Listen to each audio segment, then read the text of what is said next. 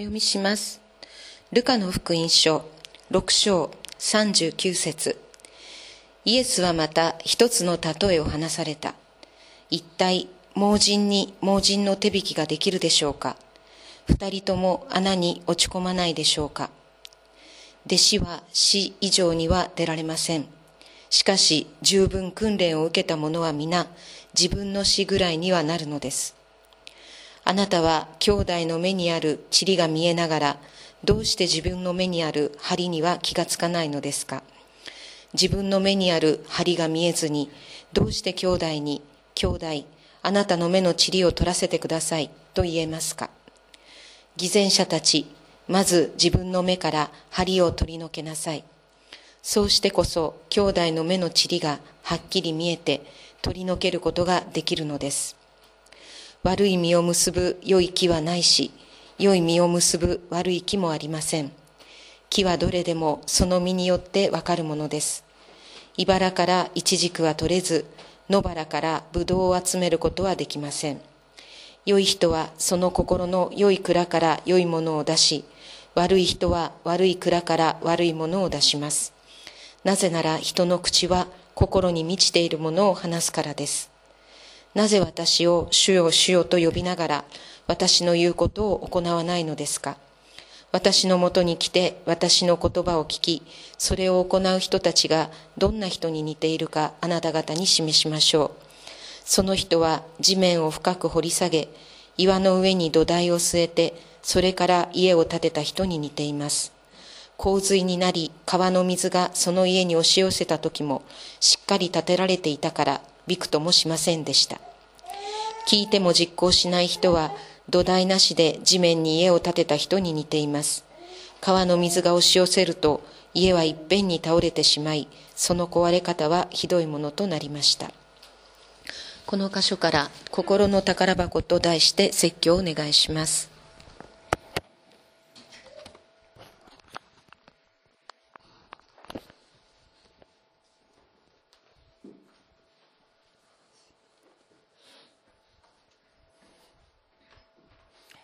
皆さん今日の箇所を、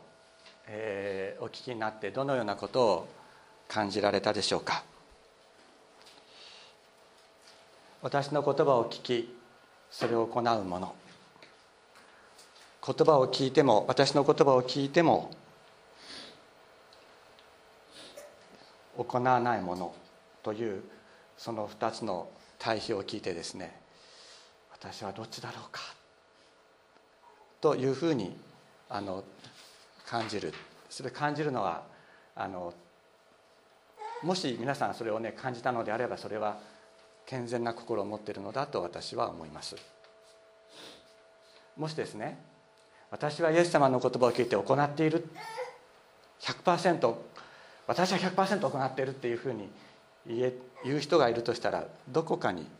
心に偽りがあるだろうと思います。このキリストの平和教会はですね基本的に何もしなくていい教会ということになっています。それは多くの教会に対する一つの、えー逆の生き方をすると言ったらなんですけれども教会に来て奉仕をすること献金をすることさまざまなことをすることが自分の信仰生活の支えになっているというあり方というのがいろんな教会であります。私自身がそれを経験してきました。しかし私はイエス様の言葉を聞いてそれを行っている教会に行ってあれをやったこれをやったこういうことをやっている。だから私はイエス様の言葉を聞いてそれを実行していると思うようなことがあるのならばそれはイエス様がおっしゃっていることではないからです。だから私はあえてもちろん私はもう少し皆さんにいろいろこうやってやってやっていただいたらもう少し私自身が楽になるだろうなということはなくはないです。けれどもあえてそれをあのお願いしたことありますけれども1回お願いして1回はお願いしましたけれども2回3回はしないことにしてしています。あのそれはその行いによって自分の信仰生活を確認するということがないためであります。では私たちは今日イエス様がこのおっしゃった私の言葉を聞いて行うものと行わないものと言われる言葉をどういうふうに理解したらいいんだろう。私たちはこのイエス様の言葉からずれたことをこの教会でね行っているんだろうか。どうなんだろうか。私たちはそのことをやはり真剣に考える必要があるだろうと思うのです。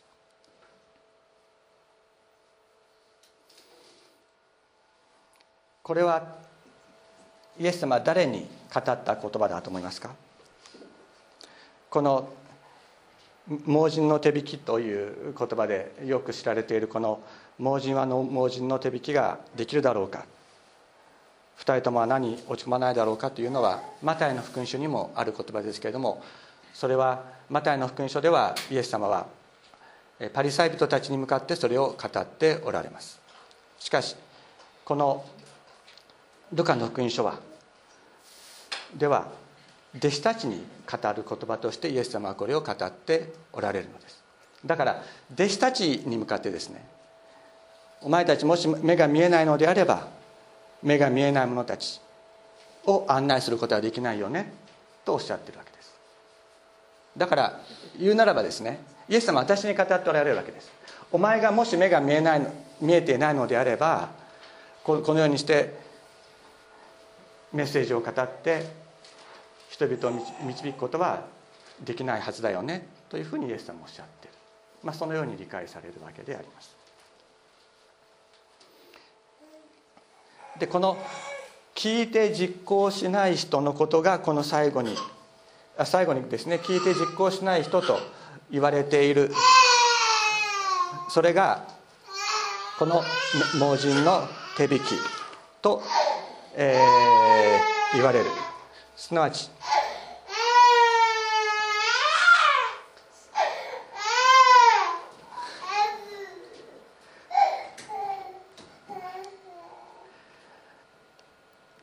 まさしくですねこの聞いて実行しない人のことを盲人の手引きとイエス様はおっしゃってるわけです。これを一つの一連の話ですからこれをまとめて読むとですね聞いて実行しない人こそこの盲人の手引きなのであって他の人が方々を導くことはできないとイエス様はおっしゃっているわけであります。でその後にですねこういうふうにおっしゃってる。弟子は死以上には出られません。とおっしゃってしかし十分訓練を受けた者は皆自分の死くらいにはなれるのですと言われてますけどもちょっとあのまた後で詳しく説明しますけれどもここでおっしゃっているのは一言で言えば弟子は死以上には出られない。つまり聞いても実行しない人に指導された人はその人も聞いても実行しない人になるということです。聞いて実行しない人に訓練された人が聞いて行う人になるにはなることはない、まあ、それはその通りだと思います。やっぱりうちの先生こうだもんね。やっぱりじゃあ私もそれでいいか。必ずそうなるわけです。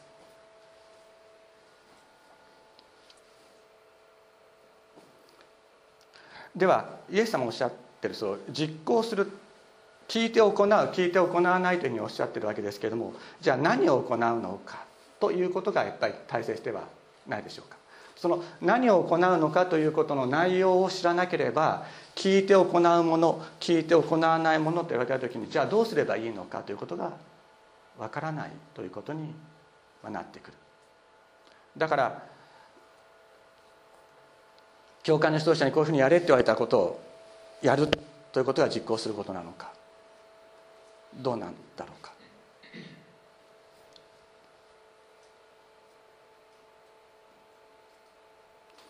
イエス様がおっしゃってることをやることですよね。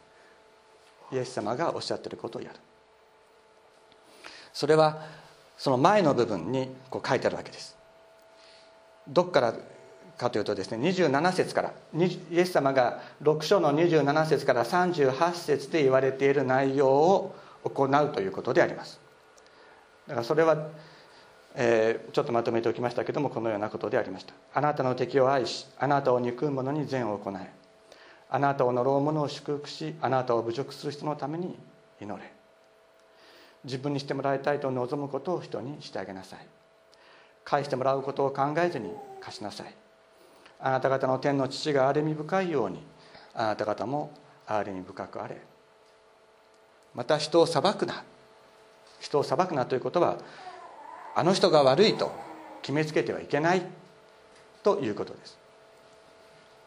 また与えなさいと。惜しまずに与えなさいということをおっしゃった。でイエス様が聞いて行うものと言われたその行いというのは何かというとこれであると理解されるわけです。文章をずっと読んでくるとこれ以外のことは考えられないわけです。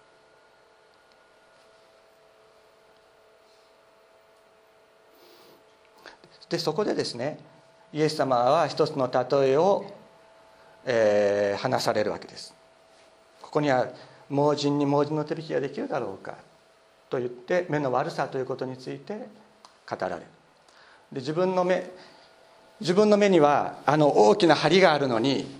針が入っていてもう何も見えないぐらいの大きな針が入っているのに他の人の目の中にある塵を取らせてくださいと言えようか。これも目の悪さのことについて語っていらっしゃる。でこの目の悪さっていうのは何かって言ったら人のことを悪いって決めつけることなんです。一言で言えば。人のことを悪いって決めつける。自分のことが分からずに人のことを悪いってもっと自分の中には自分の中にはもっとこう振り返るべきものがあるんじゃないのか。自分の中にいろいろな悪がある。それをそれに目をつぶっていながら人を悪いと決めつける。ということがこの目目の悪さ。という言葉によって表現されていることであります。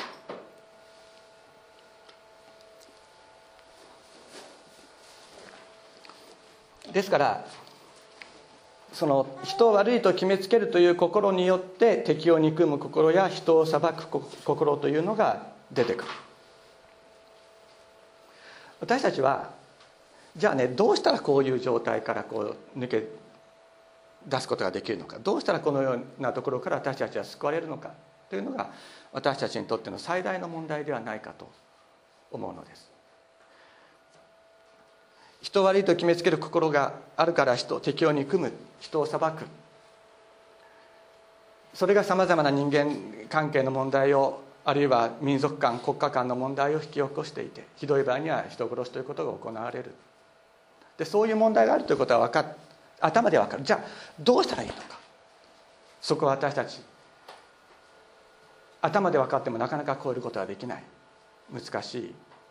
非常に高い壁であるというふうに私たちは感じるわけです。答えはここにあります。48節。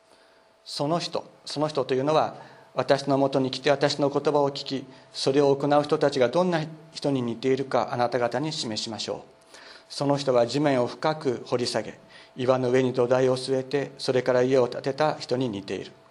洪水になり川の水がその家に押し寄せた時もしっかり建てられていたからびくともしませんでした。とおっしゃっている。これですねちょっとあのギリシャ語を見てみるとですねこうこういうふうに書いてあるんです。その人は掘った。そして深いところまで行った。そして岩の上に土台を据えた。それぞれこう掘った。深いところまで行った。土台を据えた。っていうふうにこう書いてあるんですね。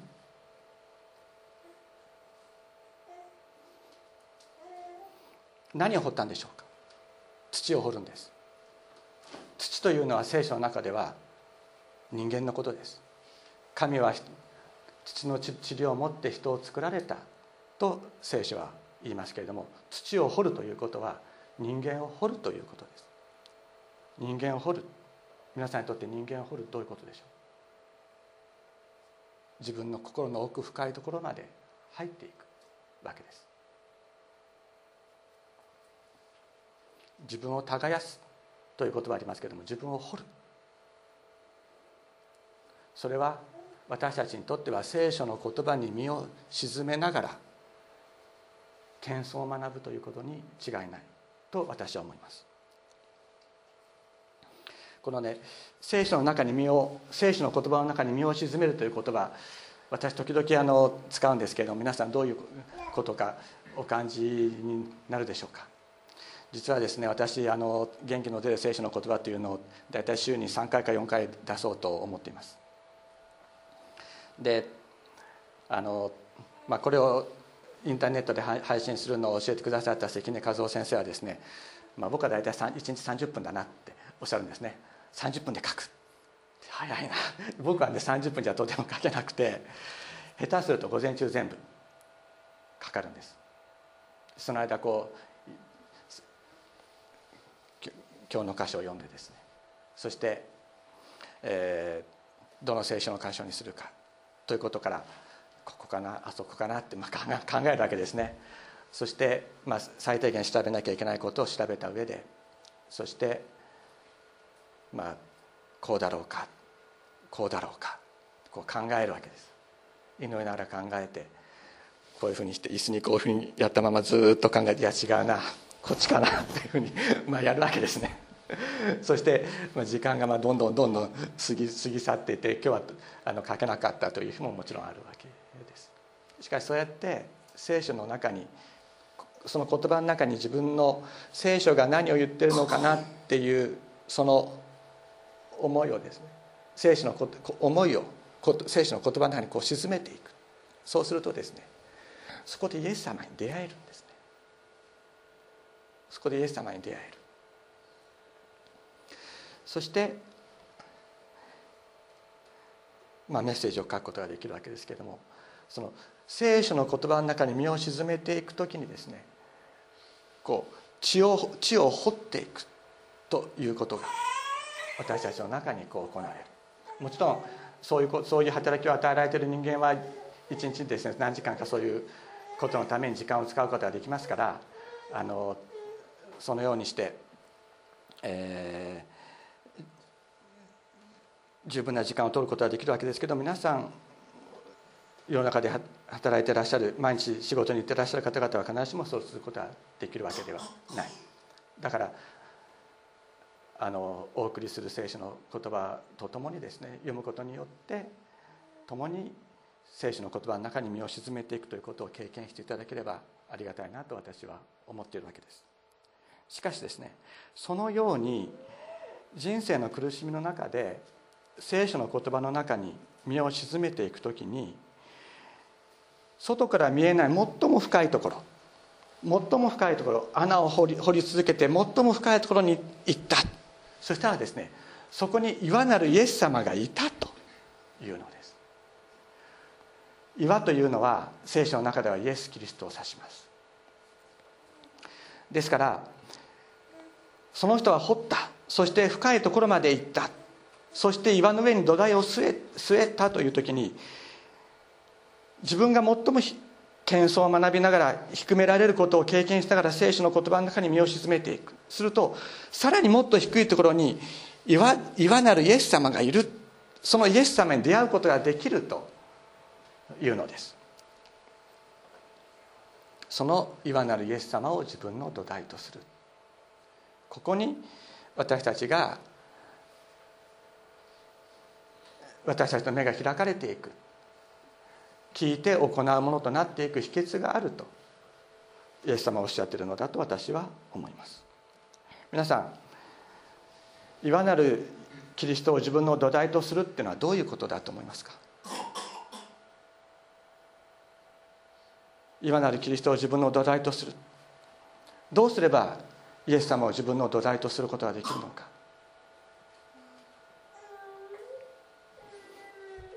これ考えれば考えるほど難しいですよね。どうしたらいいかわからない。でもこれは私はいつも皆さんにおっしゃってる。あ申し上げてる。ことですけれどもイエス様に背負われている自分を知るということです。イエス様が自分を背負ってくださっているということを知る。これがイエス様を土台とするということです。イエス様は人格を持った方ですよね。岩って言ったらこうあの何も冷たいもののように感じるかもしれないけれども岩なるイエス様を土台とするということはイエス様が私を背負ってくださっているということを知る。それを体験的に知る。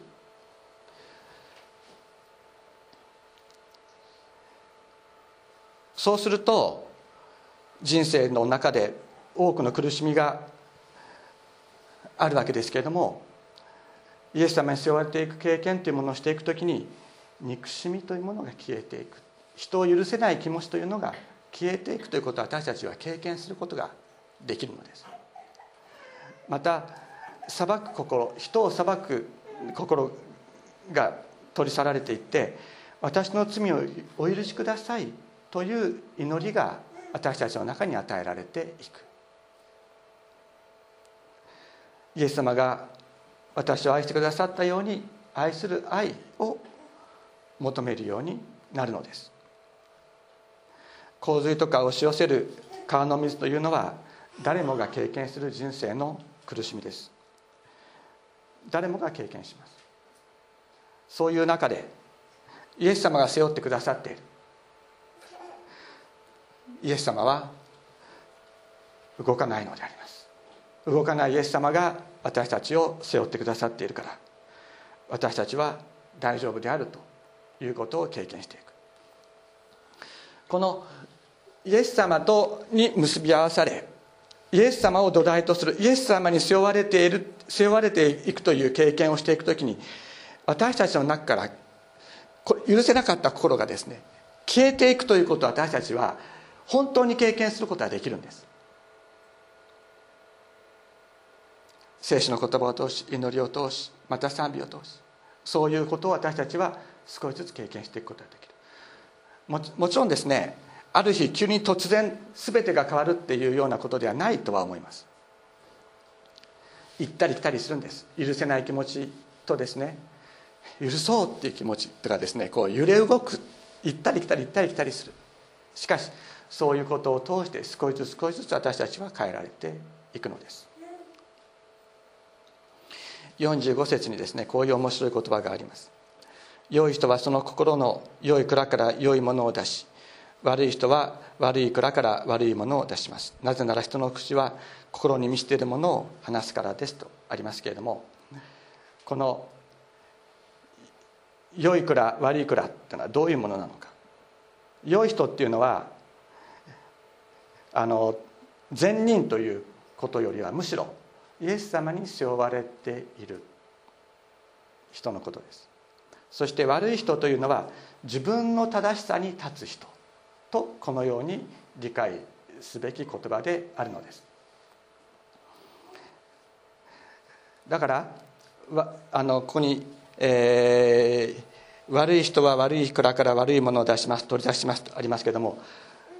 このねあの蔵っていうのは宝物蔵とかですね宝物っていうような意味の言葉なんですがここういうことです。これはあの宝物箱だとしますよね。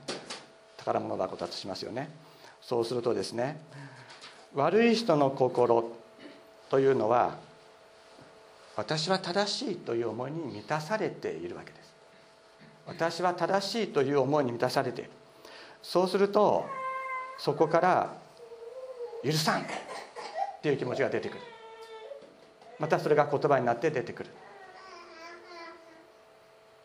仕返ししてやろう。言い返してやろうっていう気持ちが出てくる。そして人を罵倒したりまたあいつが悪い決めつけたり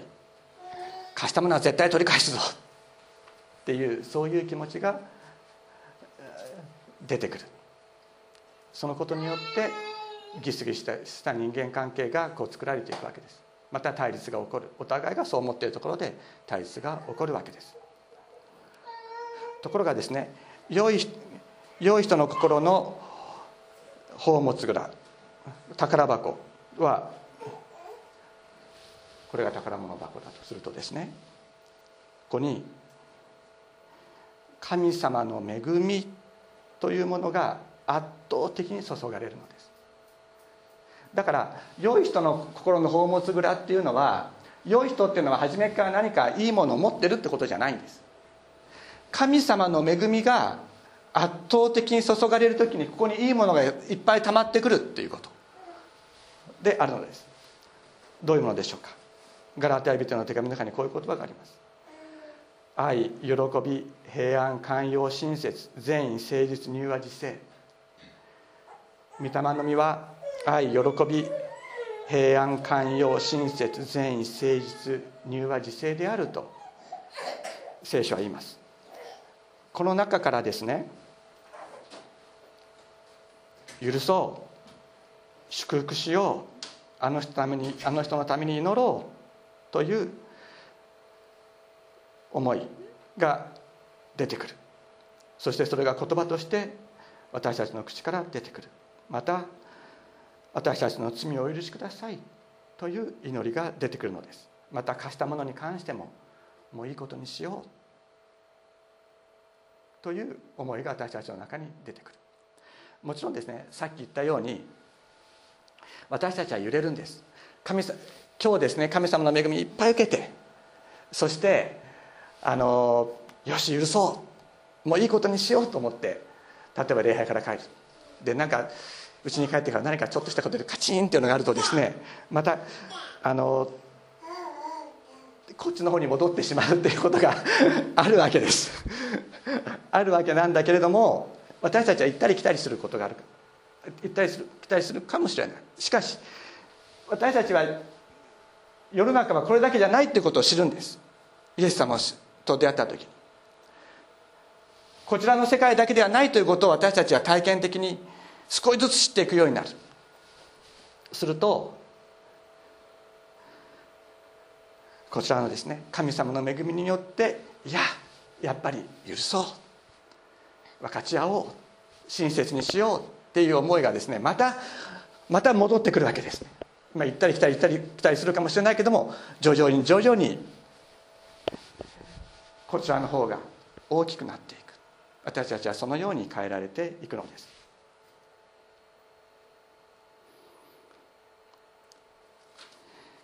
人格がですね少しずつこう変えられていくということに関してはものすごく時間がかかるんですね。ものすごく時間かかります。もう10年単位でかかります。10年20年30年ぐらいでかかります。本当にかかります。だけどだからこそ私たちは希望を持つことができるですね。また私たちは夢を持つことができる。こういう愛喜び平安寛容親切善意誠実柔和自制といったものによって私たちが本当に満たされ良い言葉が私たちの心の宝箱から出てくるようになるその日が必ず来るということを私たちは希望を持って待つことができるわけです。悪い人というふうにここで言われているのは地に属する人格ですね。地に属する人格。それが天に属する人格に変えられていくのです。両方ありますよね。両方あるというふうに私たちは思います。両方に両方あると思えるならば私たちは幸いです。なぜならば主イエス様が私たちを天に属する人格に作り変えていってくださるからであります。先ほど40節でこういう言葉を読みました。弟子は死以上には出られません。しかし十分訓練を受けた者は皆自分の死ぐらいにはなるのです。とあります。ここで、